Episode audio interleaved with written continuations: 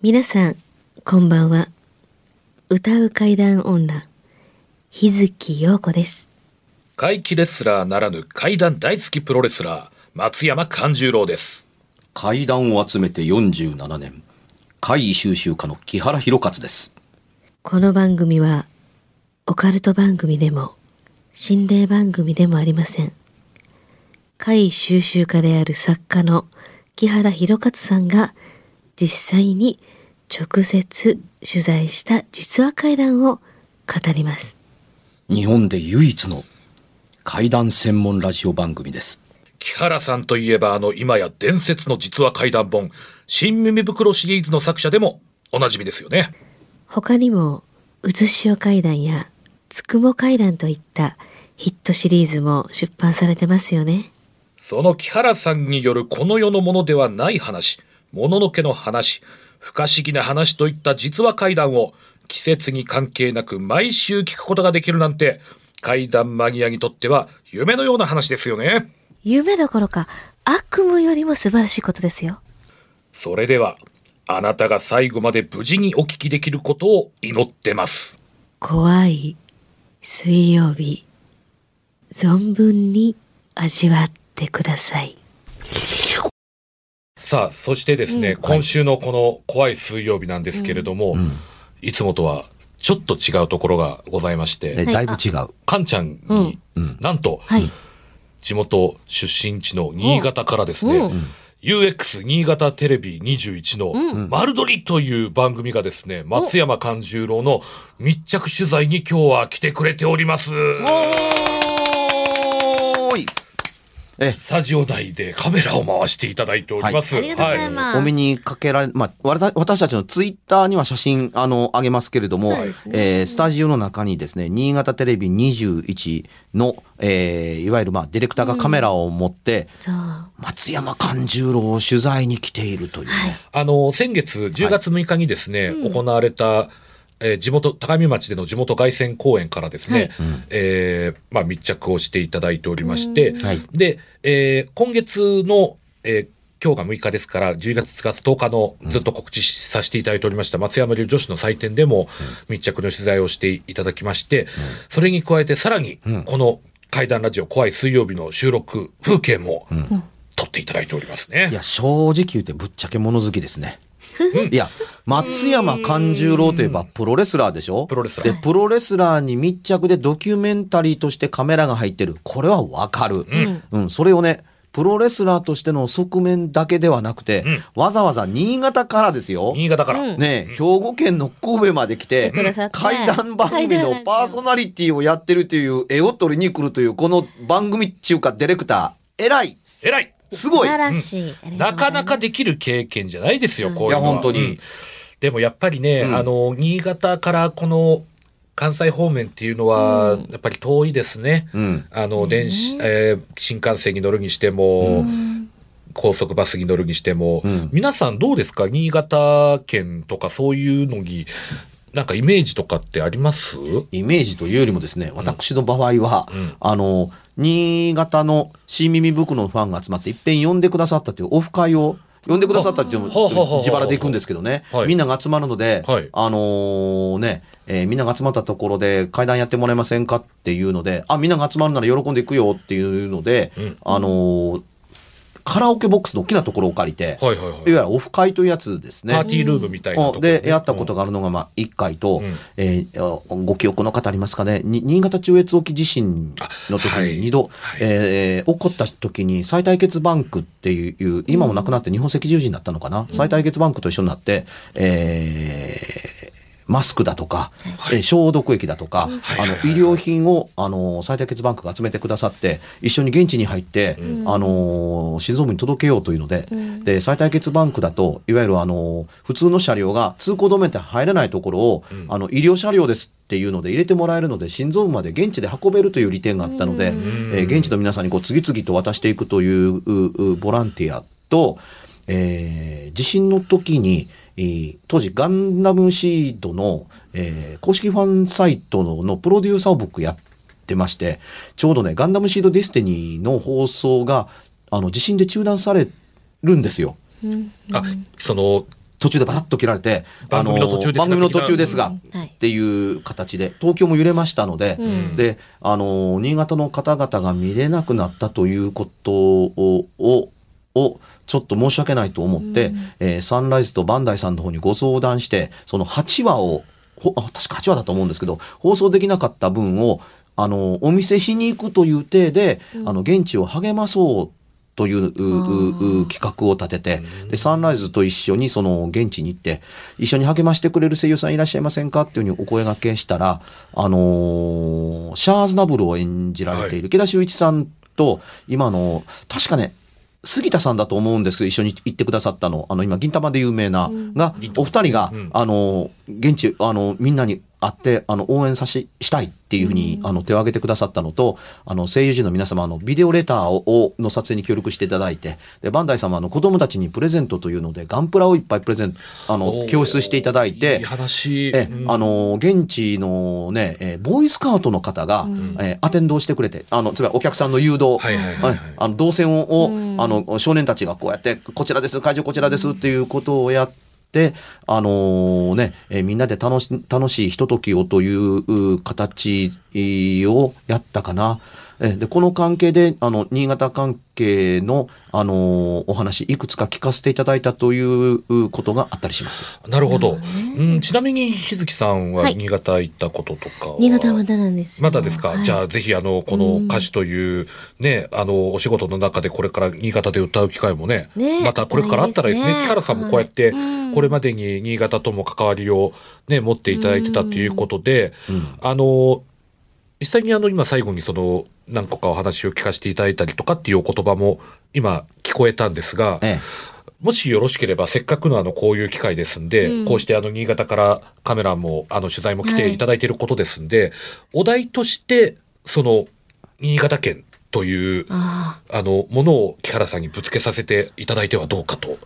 えねえ。はい。あの、実は、この番組の長い放送の中で、はい。一度ね、さすが新潟県人松山勘十郎から、一度だけ僕が頭を抱えて何も答えられなかったという回が一回あるんですよ。お題としてもらったのが。はいそれが、その、新潟県出身のカンちゃんらしい、あの、新潟という題でいただいたんですよ。その時僕答えられなかったので、うんなんとか答えられるようにしたいなと思いながら、ここまでやっと来たので、っていうとこだったりはするんですが、今回幸い、新潟というお題が来るとは思わなかった。あの、言われなかったけれども、新潟で喋らにゃいかんだろうなというのは、取材の話を事前にいただいていたので、ええ。え確かどこかにあるはずだというふうに、あのーいろいろ調べてまいりました。膨大な話の中から。うん。うん、あの実はそのんどうしてそのその時に言えなかったかというとねいろんなところにお前取材行ってんちゃうんっていうところだったりするんですが、あの場所と体験者の名前を伏せることによって頭の中の検索ファイルにあの地名で出てこないかったりするんですよ。うんうんうん。あの、よほどでない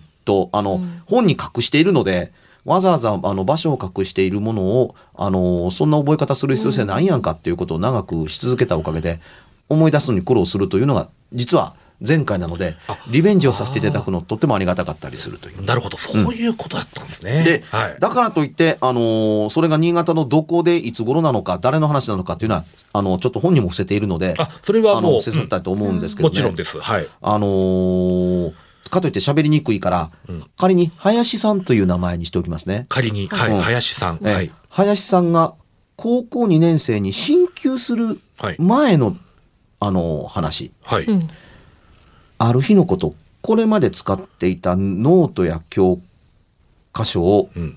をね、その、いわゆる進級する前なので、うんあの、縛ってたんですよ。中学校の頃の参考書だとか教科書だとかみたいな。古いやつはねそう、1年生の時も含めて。え縛ってるうちに妙なことに気がついた。え。うん。あの、本の小口、いわゆるページをめくるところといえばわかります？はい。本の。はい、わかりますよ。本の小口の部分。うんあのーそれも、あの、ページの最後の方に、うんいわゆる真ん中より向こううんに、その、覚えてない汚れ方をしてることに気がついたんですよ。うん要するにその、こう、どう言えばいいんでしょうね。あのー妙に黒く滲んでるように見える。黒っぽく。ほう。あの、白いですから、小口って。ええ。おなんだろうと思って、パラパラパラパラパラパラパラパラとめくっていくと、あの、後ろのページになるにつれてうっすらと油がにじんだようになってる。油、そういえば、うん。実は思い当たることがあってう、んその時でいう現時点ですね。ここ最近右の自分自自分自身の手のひらの右の手のひらだけベッタベタヌルヌルしてる時がある。ほう。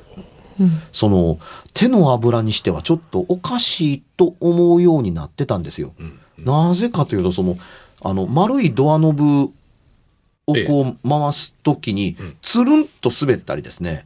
あのコップ持った時にスポッ。と抜けてあの落とすことが何回かあったん。です。って。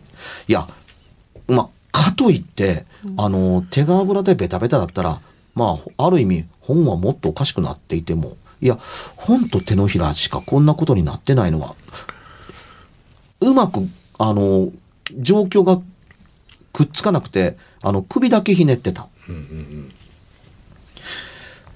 ただ、手のひらに、あの、が油っぽくて、あの油っぽいなと気がつき始めた時に、その、いわゆる右手と左手は違うので、うん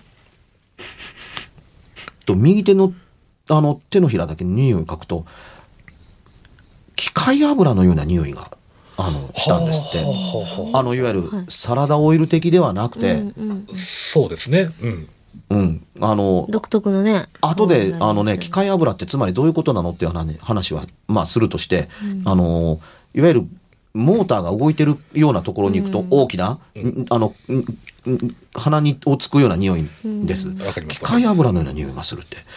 これが一旦気がつくと気味が悪いので、あの、油がにじみ出ようとにじみ出まいと、あの、こまめに石鹸で手を洗う日々を過ごしてたんああ、まあ、それがいいですよね。ですって。うんうんで、この本の小口の、なんやこの黒いのというのの、あのー油汚れかもと思って匂いを嗅ぐと、手のひらと同じ匂いがしたんですって。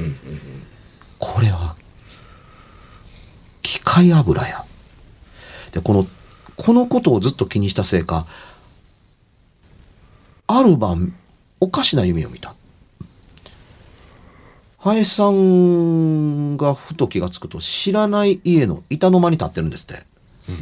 なんやこれってで、その板の間から見えるその先に、あの、足踏みミシンをかけているおばさんが見えるんですよ。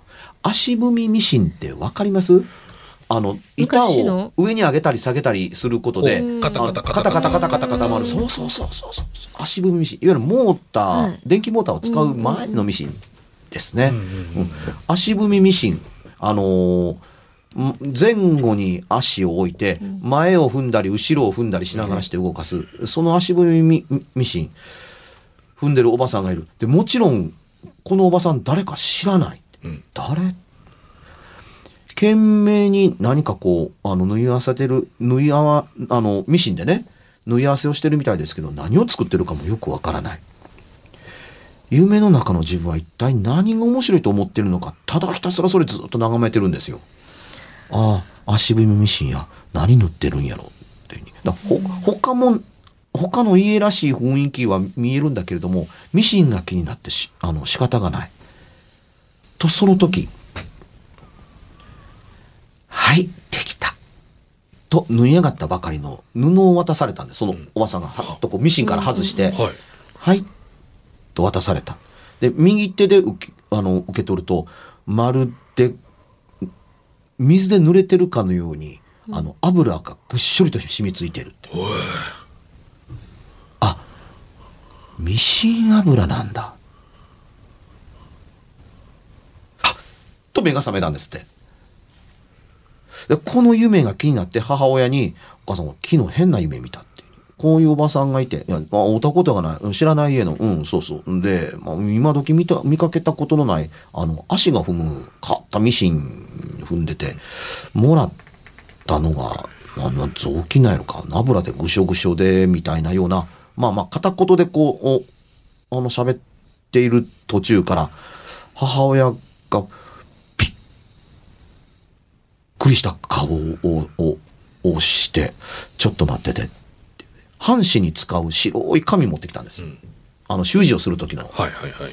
半紙を持ってきて、あんたの右手、ちょっとここ、ついてくれる？お相撲さんの手形みたいなもんですね。んサインする時の。ちょっとここ、こうんう、ついてくれる？って手をついたって。え、やったけど、ど、え、ど、どうして？って言って。いいから早く、もう一回。言われるままに半紙に手を当てると、その半紙にゆっくりじわじわと油がにじみ出てきて、自分の実際の手よりも大きな、あの手形になってったっていう、ええ。まあそれはにじみますからね、あのーお相撲さんのほんまのこのね、あのハンコの手形みたいなわけにはいきません。じわじわと大きく浮かび上がってきたとお母さんがこの紙にあの鉛筆であの林さんの名前と生年月日を書き込むんですよ。ほう。お母ちゃん何してるんやろって。で、ちょっとあんた、あの、私と一緒についてらっしゃいう。ん、うん、どこ行くの？ええからついといてっていうに、連れられた先が神社だったんです。お母ちゃんここ神社やんか。うええからこっち置いて。あの、神主さんいらっしゃいます？社務所に行って何かお話ししてる。何を言って話してるのか、あの、お、お、お、出てきた神主さんにその手形の押された半紙を渡し、してるんですよ。神主さんにね。ちょっとこれって。見てるこちらとしてみたら何が起こってるのかさっぱりわからない。何を言ってるのか何をやっぱりやられ、やっているのかもわからない。お母さん、え、何してるのどういうことこれ？と尋ねると、あのね、あんたが3歳の頃にもやっぱり同じようなことがあったんよ。と言うんですって。え、え、こういうことってどういうことって言うと、だからこういうことって。あんた、右手に油が滲むでしょミシン油でしょそれって。おお、分かってで、る。それ以上の、で、それど、で、で、どういうことで、なんでそうなって、それどうなったん？どう聞いてもそっから先話してくれない。いい。ええから、ええから。ただ、内容を話さないのに、母親がおかしなことを口にしたって。油の話はしないのに、なあ、んた、夢の話はしたやんか。うん、したって。その夢の中で出てきたおばさん？そうそうそうそうそう。顔とか見たんでしょ？誰か分からへんっていうのが分かるぐらい見たんでしょ？見た。そのおばさんから渡されたんでしょ？なんか布みたいなんて。渡されたって。そのおばさんの右手はあったえ確かに、はいと右手から渡されたような気がして、自分は右手で受け取ったのは覚えてる。うんだから、その時、手と手が合ってるはずなんうん。手渡しなので、うん掘り投げられたわけではないから。え？確かに手渡されたと思ってたけれども、言われてみると、おばさんの着物着てたんですけどね。きはいき着物着てたたらしいんです。あの、ふっと渡された布が宙に浮いていて、袖より先に手があったかどうかというのを覚えてない。うん右手の位置にちょうど布がスッと渡されて持ったけど手のひら手首見た覚えないただあのその先に袖だけがあったというのを覚えているでご祈祷していたいただいたらはい。3歳の時と同じようですねあの手から油がにじみ出す出ることはなくなったうん、なった。これが新潟県のお話です新潟県にお住ま林さんの新潟県にお住まいの林さん。林さんあ加盟ですよええ、もちろんもちろん大丈夫です。分かっております。あのーこれが新潟県である必要性があるのかどうかっていうエレメントはどこにも入ってないんですが、はい新潟県でのおう話。そのお母様は？何か理由を知ってるんですよ。そうですよねそれをどうしても言わないっていうところがまたね。言わない。うん。うん。あの、もちろん今の話聞いてわかる通り、あの、昭和の話ですよね。で、原、原型が。はい。うん。小さで、な時も一回あったってあのー新潟県と悟られるものは全部排除して、はいどこの話かわからないように仕立ててあります。まあ、これは僕の話どれもそうですけど、ええなるべくそういうふうに排除を、あの、して、ねあの、会の方が重要であって、はい。あの、できる限り地方性が特にない、この地域でなければ成立しづらいというものであるものを除けば、あの、こういうふうになる。でも本来やっぱりあの会ってそういうもんっていうか作られたものではやっぱりないので、だからいかに新潟だからといってそのなんかあのゆ雪深さだったりですとかねあの気温だったりとか、そんなそういったものにこうこだわる必要はやっぱりないと思うんですよね。会はね。うん、そうそうそうそう。あのそこがリアル。うんうんあのー日頃突っ込み入れてるからこそ、これがどうして採用さされてるかというう基本的なことをちゃんと言うときますけど、これ、夢が現実のにでしたみたいな話ですよねって言ったら、いえ、そういうことが言いたいのではなくて、夢の中で出てくる以前に、ある日気がついたら油っぽい、つまり使ってる時はそうではなかったんでしょうね。後になってから出てきたけれども、あの、紙に油が滲んでるという物理的現象を伴っているというのと、それに気がつくあたりから、その手に、あの、油が、あの、滲むんじゃなくて多分何かを触ったかのようについてる、うっすらとついてる。はい。右手と左手で、あの、油感が違う。っていうことがあるという、あの、物理的なものがあるのと、その、それに、に、しょっちゅう気がつくわけではなかったりするから、ただ気がつくのの一番顕著だったのが、そのドアノブをつるんと滑るとか、そうですねコップが。つるっと滑るっていうので、あれ？と思って、あ、また油の匂いがするっていうのがあるのと、本人が首をひねったのが、その家に、というか普通の家に、あの、そうそう手でミシン油というか、その機械油なんか触らないので、どこでつけたかわからないっていう疑問と同居するというのが長かったという、といういう最中に、この夢と出会って、母親と話をしたら、あのーそういう所作があった。だから、昔似たことがあって、あのー半紙に手をついて、油がついて、名前と生年月日書いたものを持ってって、ご祈祷していただいたことをもう一回やってる、これ二度目なんだっていうところとが重なってるのと、その昔の事情を神主さんがどうやら母親と二人して知ってるらしいというのが重なってるからというのがあるという、あ、これは、あのー現実的体験談でこの世と接点がたくさんあるからというのであの採用してたりします。うんで気味が悪いのは母親は少なくてもこの取材の時点でで時が経ったらお母さん話してくれましたっていいえ気になるね。最後まで話してはくれなかったと。うんえ肉親であるかどうかもわからないあのそのおばさんが。ああ、夢に出てきたそのおばさんがね。そうですよ説明がね、おばさんの説明がないと。ただ母親がね事情を知ってなければこんなことは言わないと思うんです、ねちょっと聞いておきたいねんけども3歳の時は多分わからないと言ったと思うんですよ、うん。うん。そのおばさんの右手ってあった？って言ったらハッとした。あったものと勝手に思い込んでたけれども、なかった。そういえば。あの手にしたあの布が油でぐっしょり濡れてることの方が強力な印象があったから話してないけれども、あその自分が掴んだ時の反対側はあのー手はなかったということを思い出す。この人が一番怖かったのはこの母親がそのおばさん右手があったって言った時にゾクッとしてなかった。